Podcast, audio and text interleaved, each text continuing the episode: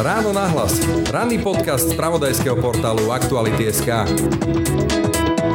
môj príbeh, keď som v marci začal písať, bol taký, že mierny pokrok v medziach zákona, že sme stále nič moc, ale že za tých 30 rokov sa nejak vyvinula kultúra, veci sa zmenili. No a keď som tú knihu dopísal, tak som vlastne sám zostal v škoku v dvoch veci. Jedna vec, že žiadny pokrok, lebo smer to naopak prehlbil čo najviac, to znamená miesto pokroku úpadok za smeru. A druhý šok bolo to, že na 90% vlastne Matovičová vláda prevzala všetky tie papalášizmy, ktoré v tej knihe opisujem. Takže môj záver bol, že smer je vinný z toho, že to tu máme zle a Matovičová vláda je vinná z toho, že zatiaľ to v podstate prijala ako nový štandard, ktorým vôbec nechce nič robiť. Hovorí Miroslav Beblavý, autor knihy Nová šlachta, podrobne mapujúcej prejavy papalášizmu v moderných dejinách Slovenska.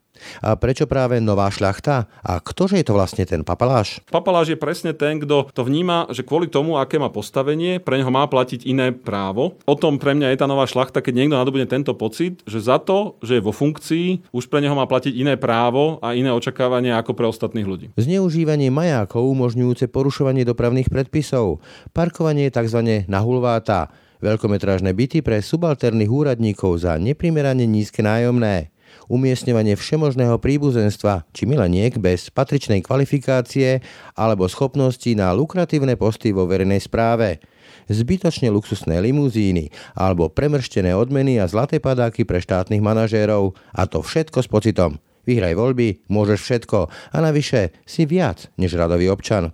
Kto z nás by tieto prejavy papalášizmu nepoznal?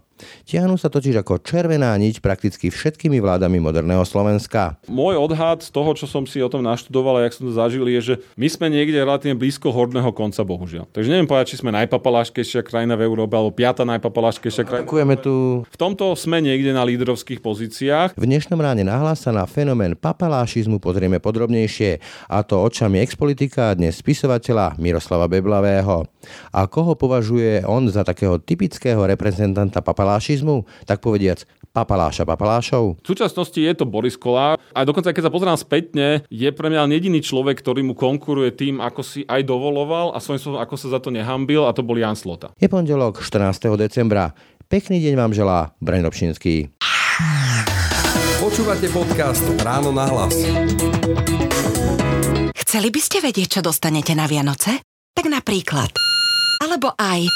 A tiež k tomu ďalej. A určite sa môžete tešiť na... Vianočné darčeky sa neprezrádzajú. No nie je žiadnym tajomstvom, že v ČSOB vám na Vianoce dávame možnosť využívať všetky spôsoby platie. Napríklad mobilom alebo aj hodinkami. ČSOB. Pre vás osobne. Ráno nahlas. Ranný podcast z pravodajského portálu Aktuality.sk štúdiu už vítam Miroslava Beblavého, tento raz v úlohe spisovateľa. Dobrý deň. Dobrý deň. Nová šlachta, to je názov vašej knižky, ktorá, keď to zhrniem do jedného slova, pojednáva o papalašizme. Kto je to teda papaláš podľa Miroslava Beblového? Papaláš je človek, ktorý má nejakú spoločnú verejnú moc. Nie je to teda nutne bohatý človek podnikateľ, ale je to niekto, koho sme my dali do úradu, dali sme mu nejaké postavenie, môže to byť povedzme aj sudca, rektor, nemusí to byť len politik a ktorý si to postavenie užíva spôsobom, ktorý je, aby som minimálne neetický, niekedy na hranici zákona a užíva si vlastne to, že nemusí byť ako ostatní ľudia.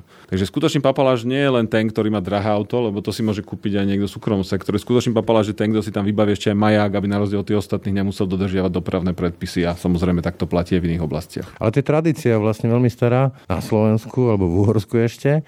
Čo vás najviac šokovalo z tých príkladov, ktoré tam v tej knihe máte, ako papalašizmus, že toto už snad nie? Mňa šokovali viaceré veci, musím povedať, že napriek tomu, že som si myslel, keď som začal písať, že to všetko viem a že len zhrniem to, čo mám v hlave a to, čo bolo v novinách, tak aj som pri tom nové veci objavil.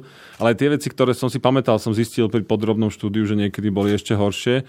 Poviem od príkladu súčasnej vlády, že keď naozaj som si dal dokopy rodinkárstvo strany Sme rodina, tak e, to je taká drzosť, ktorú ani neviem, či som našiel v iných vládach. Tá miera, v ktorej sa oni nehambia za to, že milenky, frajerky, kamarátov, bratov, sestry, proste tých najbližších dosadia kade tade. Takže to je za tejto vlády asi taká topka. A čo tam bolo ešte šokujúce, bolo to, do akej miery naopak tá Ficová vláda, tá smeracká garnitúra systematicky pracovali na tom, aby tie hranice papaláštva rozširovali. Lebo aj Zadzurin Zurindu, aj za Radičovej, aj za Matoviča, aj za Mečiara sa všeličo dialo. Čom?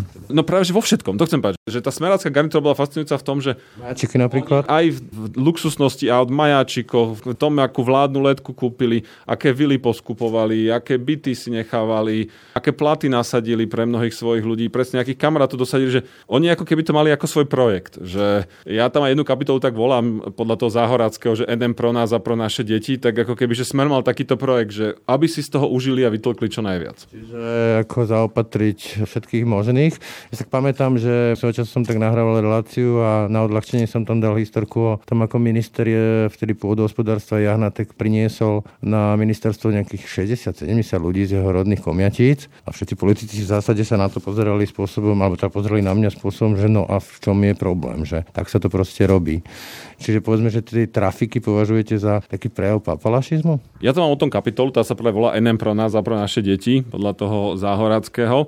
To je taká záhoradská historka, že keď v Holiči chceli obesiť nejakých zločincov v stredoveku a nemali šibenicu, tak napísali do Skalice, kde ju majú, že či by mu nepožičali. A Skaličania tak nemali radi Holičanov, že im odpovedali, že oni tú šibenicu majú NM pro nás a pro naše deti. Takže zlodejov museli vyriešiť nejak inak. Na tento koncept, že len pre nás, je tu bohužiaľ rozšírený a tá kapitola naozaj je plná historiek všetkých vlád. Aj keď opäť sa musím vrátiť tomu, že okrem smer rodiny naozaj ten smer tam suverene vedie, aj tá príhoda z Komiatic tam je pomerne podrobne rozpísaná, lebo jednak ja som vtedy aj to riešil pána ministra, ešte v parlamente som na neho dal podnet a som ho stíhal za to zneužívanie funkcie. Ale je tam aj pekne vysvetlené, že pán Jahnatek bol tak nešikovný, že on sa nakoniec priznal aj sám k tomu, že to vlastne urobil. Že tí ostatní ministri papaláši väčšinou tak, že tušia, že treba popierať a zapierať, ako hovoril Plzá kedysi, že zatlkať, zatlkať, zatlkať. A Jahnatek, keď sa s ním dostatočne dlho rozprávate, tak on to vlastne aj priznal, že áno, však boli tam, lebo boli jeho. Mimochodom zase opäť zalovím do pamäti a to bolo po 98., keď e, bol odstavený Vladimír Mečiar a tiež tak neoficiálne vlastne jedna z politických strán, ktorá sa dostala k moci, tak, no, tak my sme dreli pred voľbami na tej kampani a vlastne nás aj vyhadzovali kvôli tomu, že oponujeme Mečiarovi, tak teraz snáď si zaslúžime nejaké to prednostu a manželka by si zaslúžila nejaký šéf sociálneho odboru a podobne a akceptovalo sa to, že vlastne to patrí k politike. Tak ja by som rozlišil medzi papalášizmom a politizáciou štátu. Politizácia štátu tiež je problém a musí mať svoje hranice, ale to nie je nutne papalášizmus. To znamená, že ak politická strana svojimi, povedzme, členmi, aktivistami obsadí nejakú časť štátnej moci, ktorá je daná, tak hovorím, môžeme debatovať, ako hlboko to má siahať, lebo každý chápe, že ministri sú politici a radoví úradníci určite nie. A je otázka, že kde medzi tým nakresliť tú čiaru. Ale to, čo ja práve hovorím napríklad o Sme rodina, že to není o nejakej stranickej politizácii, že my sme teraz partia ľudí s nejakou ideológiou, ktorá proste chce ovládnuť štát, aby ju presadila.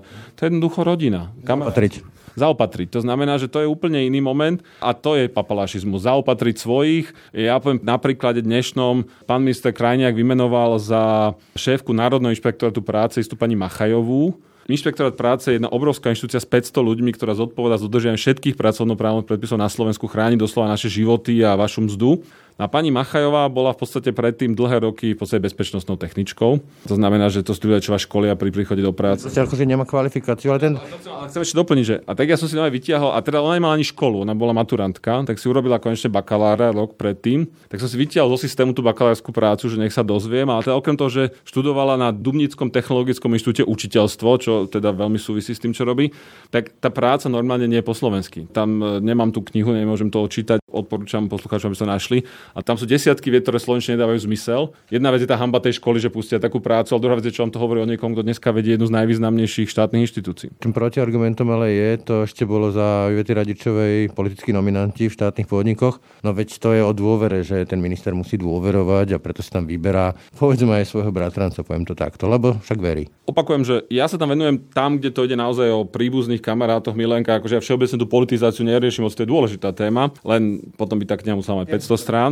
A ja tam práve aj v tej knihe vysvetľujem, že ja tam dávam také tri kritéria, že kedy je to papalašizmus a kedy nie. Jedno hovorím o tom, že či si vieme toho človeka predstaviť, že by tam bol, aj keby mal iné meno. To znamená, že ak jeho životopis, ak jeho nejaký úspech je taký, že si ho tam pokojne vieme predstaviť, tak zase by nemal byť diskriminovaný, pretože sa volá Dobšinský alebo Beblavý.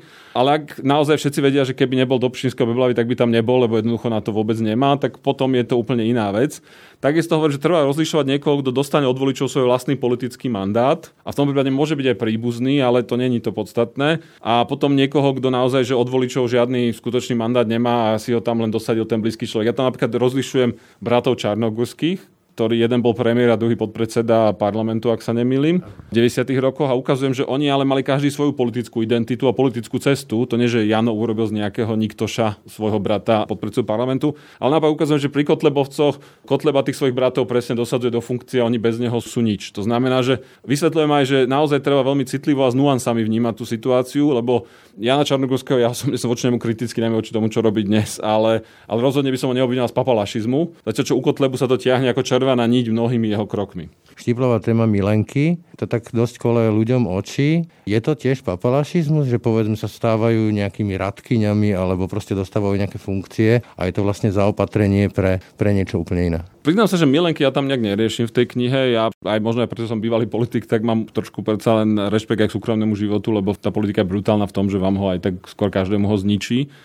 ale samozrejme, že ak je niekto vo verejnej funkcii len preto, že je milenka, tak je to rovnaký papalašizmus, ako keď je to manželka, kamarátka, bratrná, cesternica. Takže z tohto pohľadu určite máme aj takéto prípady. Ale priznám sa, že z toho, čo ja som si pozeral, tak ako keby, že dosadzovanie mileniek, teraz myslím vo všeobecnosti, je u nás oveľa menej časté ako dosadzovanie príbuzných alebo kamarátov.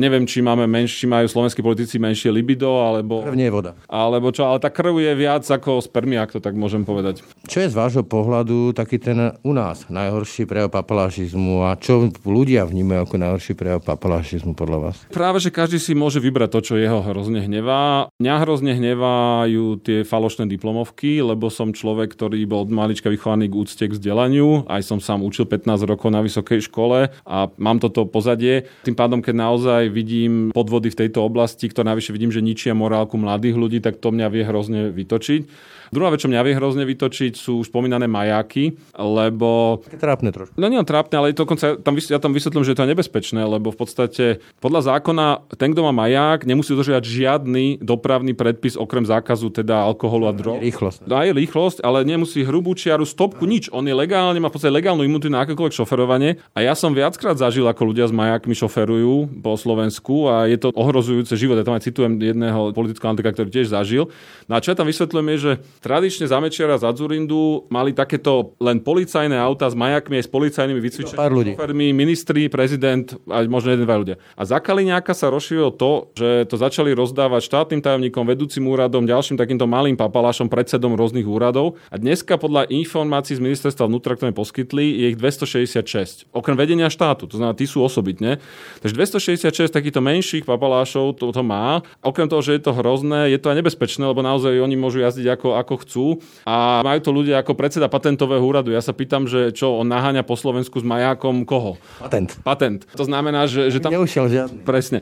To znamená, že, že toto mňa tiež osobitne, pretože ja som tým štátnym tajomníkom bol za Zurindovej vlády a to nie, že ja som to nemal, to nikomu vtedy aj nenapadlo. Ja som si dokonca spätne, keď som to zistil, ako sa to zakali nejaká rozšírilo, tak som volal niektorým štátnym tajomníkom z Durindovej vlády, že počúvajte, vy ste to mali, alebo vám to napadlo, všetci mi hodne že v živote vám to nenapadlo a v živote sme to nepotrebovali. A dneska zrazu je to štandard, ktorý dokonca napriek tomu, že skončila Ficová a Pelegriniho vláda, tak Matovičová vláda do toho vklzla ako ruka do rukavice a v podstate nič tým nerobia. To ste mi nahali otázku na smeč, lebo často sa zamýšľam aj nad tým, že či sa my ľudia nehneváme na tie výsady papalášov, pretože ich nemáme, ale keby sa dostali do tých funkcií, tak možno by sme sa správali presne rovnako, lebo je to také veľmi ľúbivé, vábivé.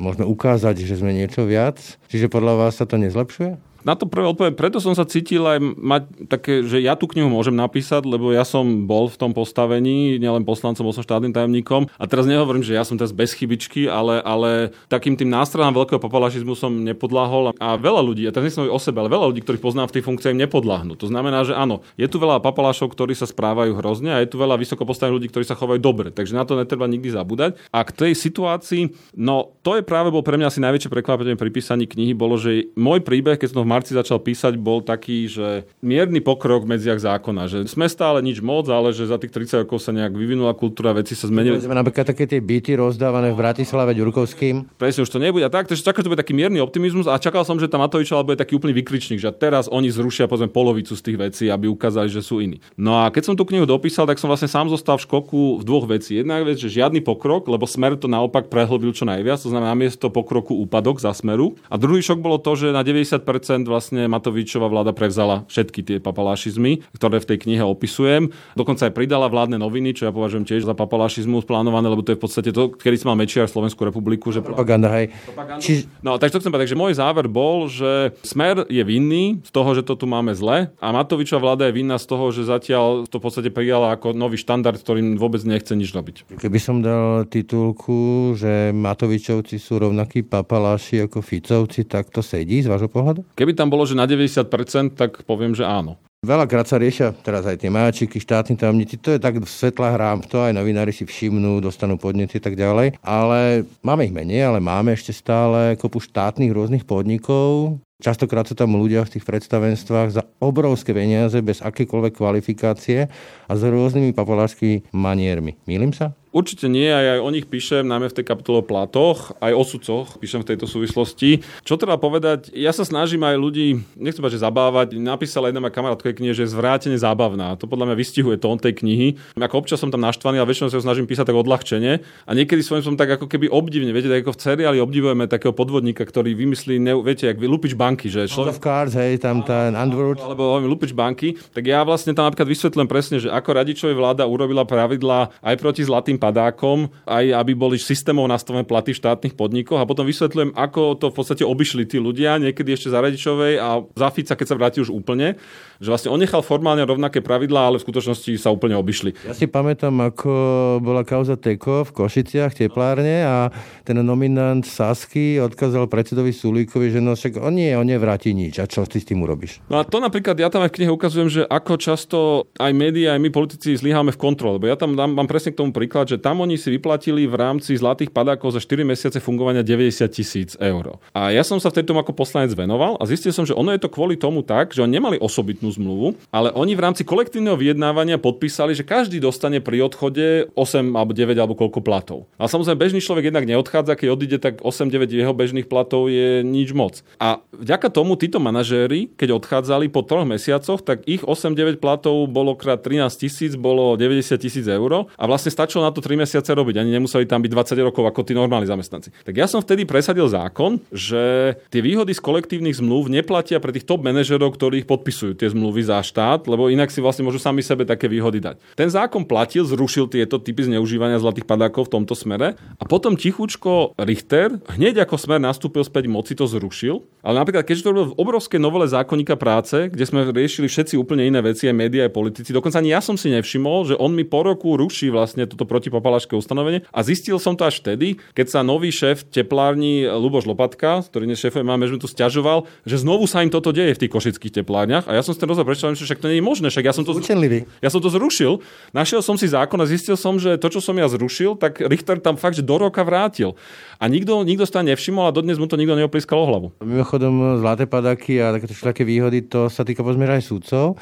Si pamätám, že mňa celkom fascinovalo, keď sa zmrazovali pláty ústavným činiteľom, teda politikom, poslancom, ministrom, prokurátorom a jediní sa ozvali súdcovia a chceli, myslím, aj hromadné žaloby dávať. To boli obrovské peniaze, keby k tomu prišli, si to koordinovali. Som tak rozmýšľal nad tým, že kde sa to v tých ľuďoch berie, že akákoľvek strata nejakej spolupatričnosti, solidarity, že ten pocit, ja na to mám nárok. Máte vy nejaké vysvetlenie? Neviem, ako priznám sa, že ja tam mám viacero pasáží, ktoré sú kritické voči sudcom a samozrejme aj ja rešpektujem, že, áno, že je veľa sudcov, ktorí sú veľmi slušní ľudia. Aj ukazujú dneska aj napríklad Žilinský súd pri tých protischránkom zákone a, ukazujú a trestný súd špeciálne. To znamená, že ja nechcem teraz hádzať všetky do jedného vreca, ale ukazujem, že ako stav sa úžasne využili to, že ak je na niečo žaloba, rozhodujú sami. To znamená, že vlastne na akúkoľvek ich výhodu, na jej, na jej nezrušiteľnosť stačí to, aby to niekto súdne napadol a vlastne sami o sebe môžu rozhodnúť bez hamby.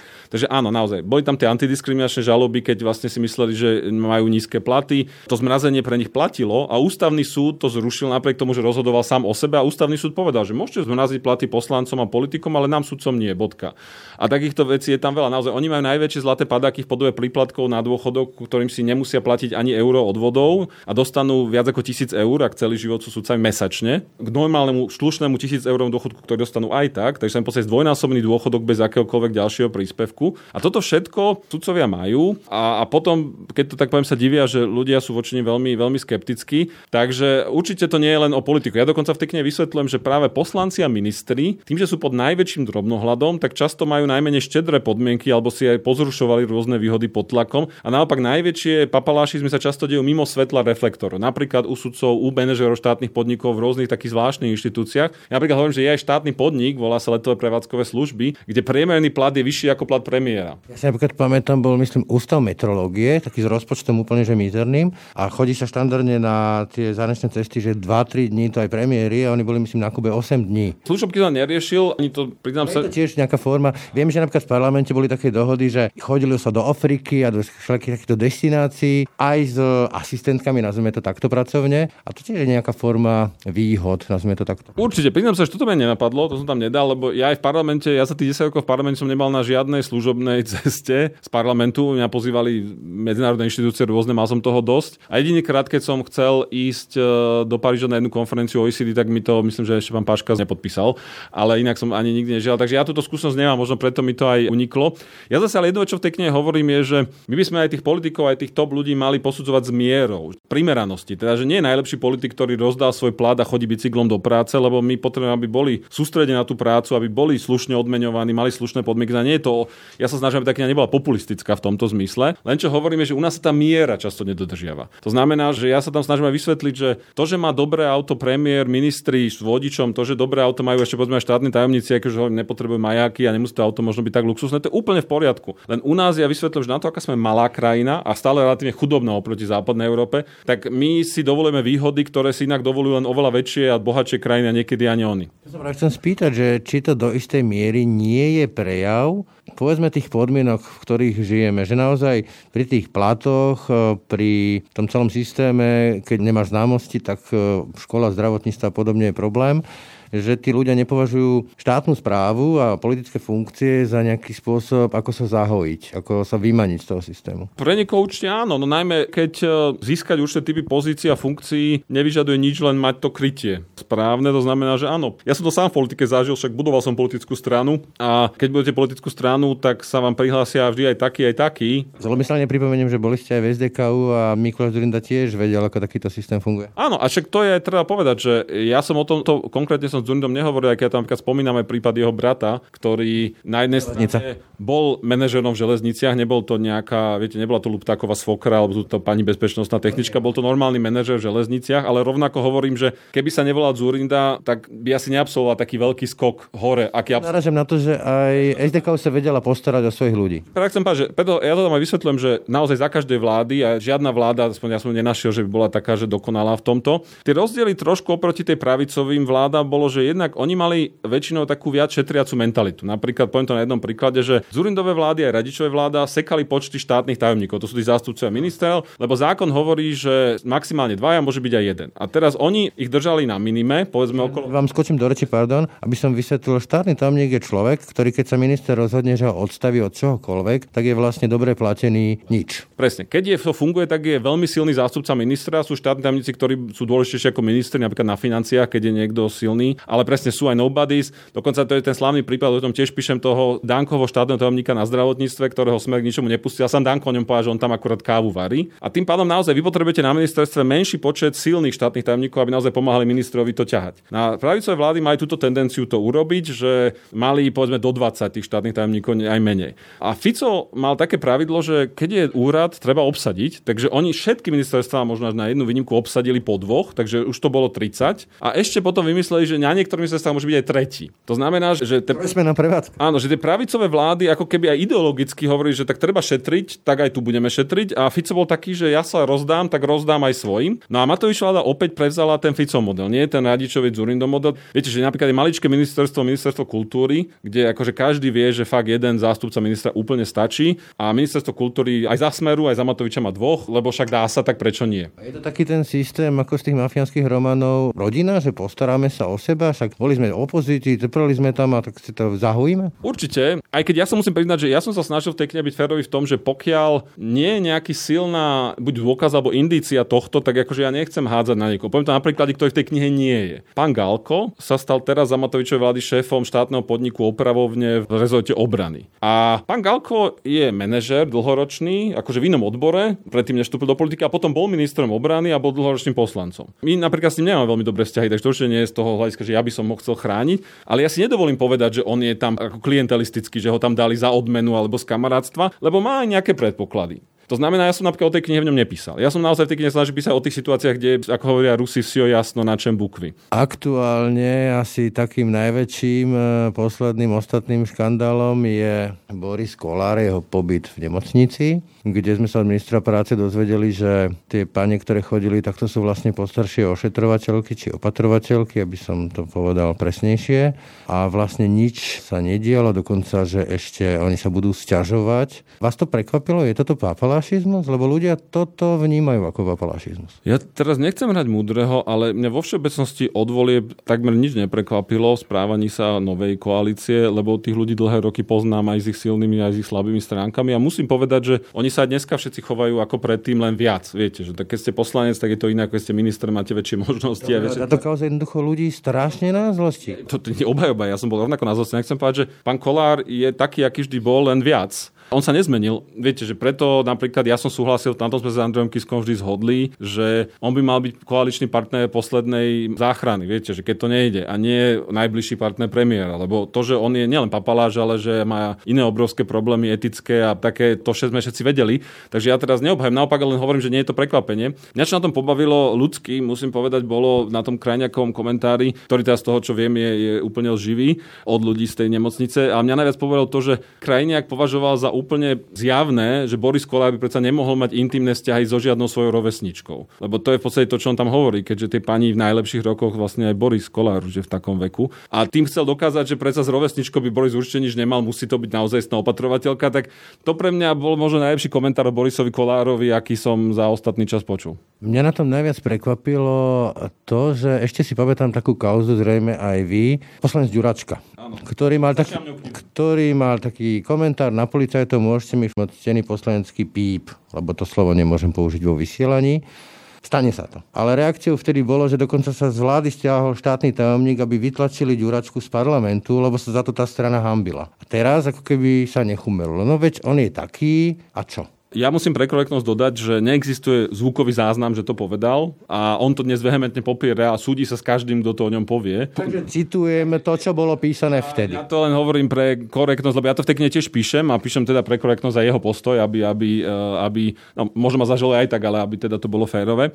Ale máte pravdu a to tam tiež vysvetľujem, že ten veľký rozdiel medzi povedzme tými Zurindovými rajčovými vládami a tými smeráckými vládami bol naozaj v takej miere hambenia sa. Niekto múdry povedal ešte pred pár storočiami, slovami, že pokrytectvo je ako keby poklona, ktorú hriech skladať cnosti. To znamená, že aspoň viete, že robíte zle. A to by som povedal, že to za tých pravicových vlád bolo také uvedomenie si, že robíme zle a teda nevieme si pomôcť, alebo je nám to príjemné, ale není to dobré. A teraz naozaj za toho Fica nastal také úplné uvoľnenie mravov. A tá Matovičová vláda je niekde tak medzi. Že v niektorých oblastiach, však v tom vyšetrovaní korupcie, tej veľkej korupcie, ktorú povedzme rieši váš kolega Marek Vagovič v tej knihe vlastnou hlavou, tak tam nastal obrovský posun, aby sme boli tiež zase férovi. Ale v týchto papalašských manieroch mám pocit, že je tá koalícia taká, aké bola z dvoch častí. Že je tam časť, e, ktorá je mentálne zo západného sveta, kde sa netreba robiť papalašizmy a keď sa robia, tak sa aspoň treba hambiť. A potom je tam druhá časť, ktorá je z takého toho naozaj orientálneho sveta, že my sme tu a my si to užívame a čo je na tom zlého. Také ako som sa rozprával s jedným e, človekom popisujúcim e,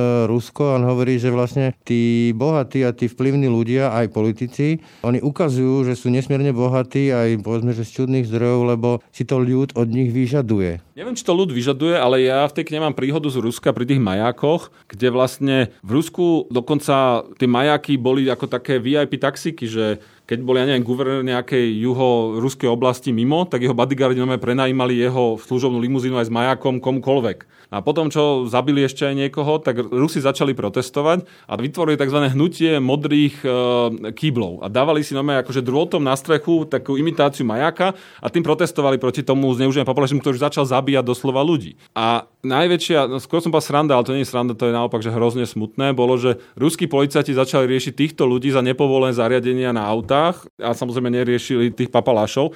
A v tom ja hovorím, že to je rozdiel proti Slovensku. Že my máme všelijaké hriechy, ale u nás tá spätná väzba médií, spätná väzba verejnej mienky v nejakej miere funguje a nakoniec niekedy rýchlejšie, niekedy pomalšie aj prinúti. Prinúti tú zmenu. A preto ma aj fascinuje, vrátim sa k tomu Borisovi Kolárovi, že lebo ja na jeho mieste, keď už by som, no neurobil som to, čo on, ale keby som to urobil, tak by som sa že hrozne ospravedlnil a povedal ešte tým sestričkám kúpil každej kyticu a ja neviem, dovolenku na, Mali, keď bude, na Bali, keď bude po korone lebo podľa mňa toto on nemôže vyhrať. Lebo aj jeho voličom možno mnohým je jedno, že obfajčil diplomovku, lebo to majú pocit, že možno aj oni to niektorí spravili a celé, ale akože byť voči sestričkám agresívny a chovať sa naozaj ako veľkomožný pán aj so svojimi milenkami a kamarátkami a kamarátmi, to podľa mňa bežný Slovák neodpustí a v tom si myslím, že Boris Kolár urobil veľkú chybu, ako nielen, že to spravil, ale ako sa k tomu postavil. Z vášho pohľadu, kto je a kto bol tu u nás top papaláš, papaláš papalášov? Tak v súčasnosti je to Boris Kolár a aj dokonca, keď sa pozerám spätne, je pre mňa jediný človek, ktorý mu konkuruje tým, ako si aj dovoloval a svojím spôsobom, ako sa za to nehambil a to bol Jan Slota. Myslím, že oni dvaja sú takí... No, tak ja si pamätám, že on niekedy chodil do SNS, že presadol z toho luxusného auta o ulicu ďalej a do také nejakej Felíci alebo častou sa doďapkal pred sídlo SNS. To som nevidel, ale Jan Slota, to v tiež píšem, lietal stíhačkou, prúdovou stíhačkou vojenskou, ktorú pilotoval tak nízko nad dedinou, že sfúkaval sviečky na cintoríne, ako tam hovorí jeden človek. Jan Slota aj život svoj súkromný ako... Demonstroval moc. Demonstroval tu, ale aj takú, ja to volám, že smet po živote. Že on naozaj, myslím, že to bolo niektoré časti voličov sympatické, že, že on si to naozaj užíval aj, by som povedal, v ich mene a časti ľudí sa to asi aj páčilo. Nakoľko je toto v našej tradícii? Lebo ja som tak robil rozhovor o jednej vynikajúcej knihe, respektíve zborníku História korupcie a tam sú príklady Babinsky za socializmu s takými večierkami a strieľanie kamzikov s vrtulníkmi, tou nomenklatúrou, tou nomenklatúrou, alebo z Uhorska, ako sa kupovali tie župné miesta. Takže to máme nejako takto z histórie sebe zafixované, že k pánovi ministrovi patrí úcta, honor a nejaké také, že majačiky? Keď som knihu dopísal, tak som presne ju chcel nejak zakoreniť našej histórii, tak som našiel také citáty, najmä z divadelných hier Ivana Stodolu, z Juliusa Barča Ivana, ale aj napríklad z Kalinčakovej reštaurácie, čo je 19. storočia Uhorsko. A našiel som citáty vzťahujúce sa k tým jednotlivým oblastiam. A napríklad je tam taký citát o tom, jak ide na koči Vici Špán, to bol vtedy taký vysoký úradník za Uhorska. A keby som v tom citáte vám nahradil koč e, limuzínou a nejakého toho kočiša tým ochrankárom, tak podľa mňa nespoznáte, že je to 1850 alebo 60 a nie 2020, úplne presne. Takisto je tam citát, myslím, zo Stodolu, ktorý, akože, keby som vám ho dal, tak si myslíte, že je to zo spravodajského článku, ktorý opisuje ako Kaliniak, uh, Kali, Kali, Kaliňák, Kaliňák, pardon, nie Kaliňčák. Freudovské, ten Kaliňák vám beha por. Som sa na sekundu, za... ako Kaliňák vlastne chodil s tým, odozdávať tie hasičské auta pred voľbami, tak normálne to je v tej jednej hre opísané, teda volá sa dokonca veľkomožný pán minister a úplne od slova do slova. To znamená, že toto naozaj nie je nejaký vymysel demokracie. To, čo ľudí na tom hnevá, je, že po revolúcii bolo také všeobecné presvedčenie, že to je nejaký plot tej buď komunistickej alebo presne uhorskej minulosti. No, to sa chodilo v svetríkoch. A v demokracii to tak nebude, lebo nemôže môžeme byť rovní a rovnejší. Aj to tak nejaký čas bolo a potom naozaj sa tak začali osmelovať viac tí papaláši a dneska naozaj sme, teda hovorím, za to sme, sme dospeli veľmi hlboko a zatiaľ to nekorigujeme. To je to, čo ja aj tak píšem v závere, že ja teda už som mimo politiky, ja veľmi by som si prial, aby nejaký aktívny poslanec si zobral tú knihu, lebo niekto, niektoré veci sú o kultúre, ale niektoré sú aj o zákonoch. Máme stále diery v zákonoch, predpisoch. Ja by som si prial, aby niektorý poslanec tú knihu zobral a popodával 10-12 aj krátučkých zákonov, ktoré porušia niektoré tie veci. Prijal by som si, aby napríklad minister vnútra Mikulec naozaj dal pokyn, ktorý slúbil, že to sa na to pozrie a zatiaľ sa nestalo, že naozaj koľko z tých 266 majáčikov a 4000 parkovacích kariet, ktoré umožňujú parkovať kdekoľvek aj v pešej zóne, že koľko z nich je naozaj nevyhnutných a koľko v drvej väčšinách sa dá zrušiť. Nevyžadovalo by to nič, nejako, neviem, nejakú vládnu operáciu, stačilo by naozaj vydať pár ministerských pokynov, pár poslancov, aby napísal návrhy zákonov a mohli by sme povedzme o tretinu až polovicu znížiť toto všetko bez toho, aby to reálne niekto pocítil, lebo ja naozaj hovorím, že tu nejde o to, aby premiér jazdil na bicykli. Tu ide o to, aby sme žili primerane krajine, ktorá má také HDP ako má a ktorá má 5 miliónov ľudí, nie 80 ako Nemecko. Nakoľko sú ľudia na takéto veci citliví, nakoľko toto v úvodovkách vyhráva, prehráva voľby. Ja viem, zase spomeniem ja jeden príklad, tam si kauzu, kde šéf typosu nakupoval nejaké topánky za 4 tisíc koľko eur niekde v Prahe.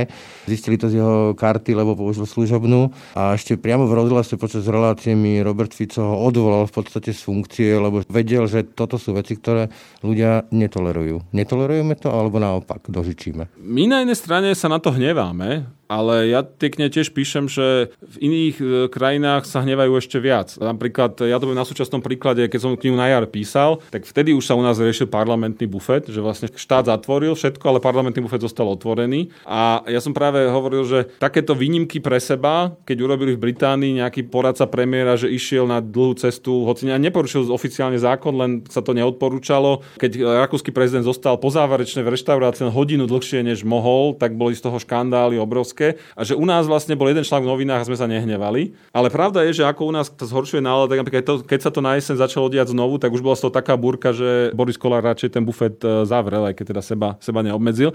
Takže by som povedal, že hneváme sa na to a naozaj tie rýchle reakcie niekedy bývajú, len na to potrebujem verejnú mienku. A to je to, čo ja v tej knihe vysvetľujem, že tam, kde verejná mienka rieši, kde novinári píšu, sa rieši. Preto aj ja hovorím, že aké poslanecké ministerské výstrelky sa buď nedejú, alebo keď sa dejú, je často rýchly trest alebo ospravedlnenie alebo nejaká náprava. Samozrejme opäť s výnimkou Borisa Kolára, ktorý zjavne môže všetko. Ale najväčšie papalášmi sa dejú v tieni. Ja tam vysvetľujem, že napríklad, že najvyšší plat a vyšší plat ako ten istý človek v Amerike nemá u nás ani prezident, ani premiér, ani poslanci, ale má tu guvernér Národnej banky, lebo si ho v podstate určuje sám s bankovou radou. A má vyšší plat ako guvernér Americkej centrálnej banky. Niečo sme svetoví. V tom sme, v tom sme svetoví a mnohí ďalší veci v tej knihe.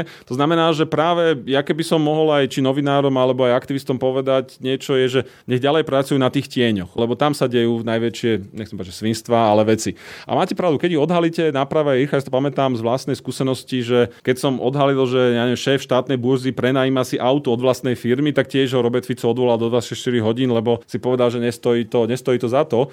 A predpokladám, že za vlády Igora Matoviča by sa to dialo ešte rýchlejšie. Viete, že aj ďalšie príklady, nejakú pikošku z vášho pohľadu? No, pri tých platoch, poviem príklad, to tiež, pokiaľ viem, funguje dodnes, je, že Radičová vláda povedala, že ak ste v predstavenstve štátneho podniku, váš plat bude určený týmto vzorcom, ktorý vychádza z veľkosti podniku, dôležitosti a tak ďalej. A všetci si mysleli, že to vyriešené, že už nebudú nejaké premrštené platy. No a všetci si uvedomili hneď rýchlo je, že síce vy ste zároveň predseda predstavenstva podniku, ale môžete byť aj generálny riaditeľ, čo je zamestnanecký pomer. Tak to veľmi rýchlo vyriešili, že si podpísali dve zmluvy. Tá predstavenstvo rešpektovala vládne uznesenie a v tej zamestnaneckej si dali, čo chceli. Potom im to bolo málo, tak zistili ešte aj to, že radičové vláda umožnila dávať odmeny, aby práve sa zohľadnil osobitný individuálny výkon, len mali byť podľa merateľných kritérií. Tak napríklad píšem ako pán Foraj, ktorý je známy, ktorý musel aj odísť, tetu Anku, tak jeho uvádzam ako príklad, že jeho predchodca za radičovej vlády zdedil poisťovňu všeobecnú zdravotnú so 100 miliónovou stratou. Tak sa s ministrom dohodli, že ak ju z tej straty vyťahne, z obrovskej straty, že dostane odmenu. Vytiahli zo straty, dostal odmenu. Potom prišiel Foraj a dohodol sa s ministerkou na tom istom, len to nebolo to isté, lebo jemu na tú maximálnu odmenu 20 tisícov alebo koľko bolo, stačilo, aby ona nesklzla znovu do straty. No ale to uznajú každý, že to je oveľa ľahšie ako vyťahovať firmu zo 100 miliónovej straty. Ale keď sa na to prišlo, tak oni povedali, že my pokračujeme v tom, čo Radičové vláda. A to bolo naozaj pre mňa fascinujúce, že koľko energie oni museli venovať tomu, aby takéto ako keby offajče alebo klamy urobili, lebo mne by to aj nenapadlo. Nejako neviem, keby som aj chcel tie peniaze nejak inak by som to rozmýšľal, ale také len sa tvári, že viete, že to je také... Školu, kde sa to navzájom učí. Lebo presne viete, to je, keď vám niekto dal odmenu, že jeden dostane odmenu za to, že zbúral dom a druhý dostane odmenu za to, že dom zostal zbúraný. A na papieri áno, je to to isté. Ako na tom je Slovensko v porovnaní s inými krajinami Európy? Vidíme, že napríklad v Rakúsku prezident chodí Ubanom a v Dánsku, či kde zase bicyklom a podobne? Neexistuje nejaký jeden rebríček, lebo záleží na tom, že čo človek považuje za dôležitejšie, či tie vily auta, či zamestnávanie príbuzných, alebo ktorý z tých aspektov. Ale môj odhad z toho, čo som si o tom naštudoval a jak som to zažil, je, že my sme niekde relatívne blízko horného konca, bohužiaľ. Takže neviem povedať, či sme najpapaláškejšia krajina v Európe alebo piata najpapaláškejšia krajina. Ďakujeme tu. V tomto sme niekde na lídrovských pozíciách. Opäť berú do úvahy veľkosť krajiny, lebo to je taký najčastejší argument, ja milujem, to som sa stretol diplomatov, ministrov, že no ale však môj kolega v Nemecku, jak sa má? Ja mu vždy hovorím, že 5 miliónov obyvateľov 80 miliónov obyvateľov. Sa ti skladajú na plat. Sa ti skladajú na plat. To znamená, že keď to beriem ako keby proporčne k našej veľkosti, keď to porovnávam s porovnateľne veľkými krajinami, tak sme určite z tých špičkových. Osobitne, ak budeme do úvahy našu bohatstvo. Dáni, Švédi, Fíni sú rovnako veľkí ako my, sú ale oveľa bohatší a napriek tomu, keď si chcel fínsky premiér pilot vôbec zalietať na služobnej ceste, tak si musel ešte on to lietadlo zaplatiť. U nás sme za 88 miliónov cenu nemocnice kúpili 4, zakali nejaká 4 lietadla a v podstate nikto ani nepipol kritizujete v podstate aj tie vládne vily. Ale prečo? Veď e, mne to príde zase také celkom logické, že ja neviem, predsedom vlády sa môže stať modelovo, ale môže, tesár z lietavskej lúčky. A prečo by nemal mať k dispozícii v Česku Kramážova, povestná vila, hej, ešte od Prvej republiky, svoju vilu takisto ako prezident, takisto ako predseda parlamentu. A potom samozrejme, keď je Bratislavčana má vilu, no tak by ju čo nevyužíval, ale nie je to štandardné? Je, len to nie je to, čo sa deje na Slovensku. Ja úplne súhlasím a dokonca mi to aj v zákone, že premiér, prezident a predseda parlamentu majú nárok na primerané bývanie, to je napísané v zákone, len my ešte aj v tom ukazujeme neuveriteľný papalašizmus, lebo to je napríklad predsedu parlamentu. Keď sa stal pán Migaš v 98. presom parlamentom presne mimo Bratislavský a naozaj pán Gašparoviča, ktorý mal svoje bývanie, jeho predchodcu, tak sa v starej budove Národnej rady zrekonštruoval 300-metrový byt, krásny. krásny, do ktorého sa pán Migaš aj nasťahoval. Potom tam býval ešte pán Hrušovský. Už pán Sulík povedal, že jemu sa tam nechce bývať, lebo ho tam moc kontrolujú, keď býva v štátnej budove, ale on inú nechcel. To zase pre okred, on si býval u seba doma. A ten byt potom zostal prázdny. Pán Paška tomu to bolo asi tiež malo luxusné, ja neviem, však bol milionár. A vlastne pán Danko už zrazu povedal, že to je celé zanedbané, nedá sa tam bývať, nebudeme to ani opravovať a kúpili vlastne novú vilu. Takže vlastne máme dneska aj luxusný byt, ktorý je zanedbaný, aj máme novú vilu. Nevážime si vlastne, čo máme. A ešte aj v tej novej vile Boris Kolár nebýva, lebo vlastne sa mu nechce odsťahovať z domu, takže tam akože ani ju nevrátil štátu, ani dne nebýva a stojí v podstate prázdna. Boris tam má z toho, čo viem, možno jedno stretnutie denne, možno jedno stretnutie za dva dní a stojí prázdna. A toto podľa mňa papalašizmus je nie to, že by ten predseda parlamentu nemal mať primerané bývanie, ale nie toto. Lebo to je mrhanie, to je v podstate pohľadanie občanov. Potemkin, podľa mňa. No, takže toto ma hnevá a to isté vidíme aj pri uh, premiérovi, aj keď tam, a to je tá pochvala Igorovi Matovičovi, ktorú tej knihe aj dávam,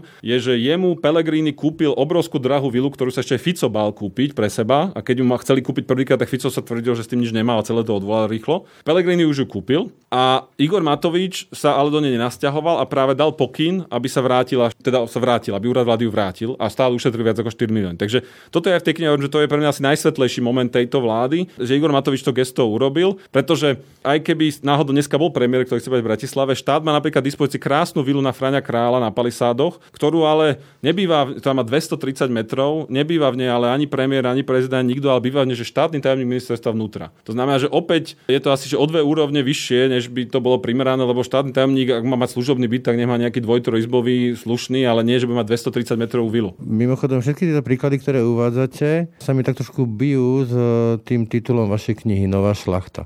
Lebo šlachta je aj o nejakom e, záväzku ctí. Keď gentleman, povedzme, nedodržal slovo, tak prestali ho pozývať do klubov, na báli a podobne a spoločensky umrel.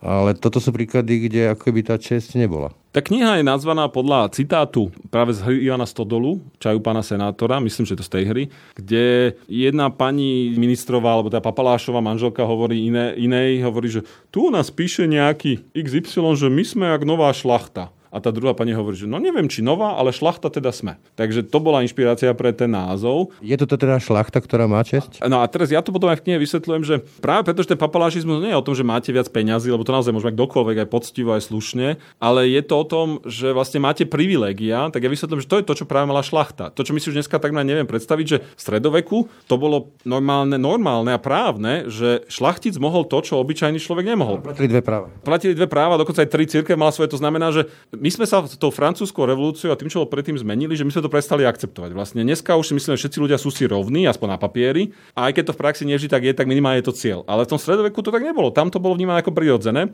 A ja aj na to odkazujem, lebo papaláš je presne ten, kto to vníma, že kvôli tomu, aké má postavenie, pre neho má platiť iné právo. A to v knihe necitujem, ale to je obľúbený citát z jedného britského románu, kde sa rozčuje taký čínsky milionár v Hongkongu, ešte za britskej vlády, že čo za idiotský nápad to majú títo Briti, že jedno právo pre bohatých aj pre chudobných, na čo má človek sa potom snažiť. O tom pre mňa je tá nová šlachta, keď niekto nadobudne tento pocit, že za to, že je vo funkcii, už pre neho má platiť iné právo a iné očakávania ako pre ostatných ľudí. Toľko Miroslav Beblavý, tento raz ako spisovateľ. Ja ešte len dodám pánovi Ďuračkovi, ak nás počúval, že sme sa bavili o tom, čo písali média. Čo povedal alebo nepovedal, to už nechám na jeho svedomí. Ďakujem Miroslavovi Beblavému. Ďakujem aj za pozvanie. Ráno nahlas. Ranný podcast z pravodajského portálu Aktuality.sk. Tak to bolo dnešné ráno na hlas. Pekný zvyšok dňa a pokoj v duši praje. Brani Robšinský. Všetky podcasty z pravodajského portálu Aktuality.sk nájdete na Spotify a v ďalších podcastových aplikáciách.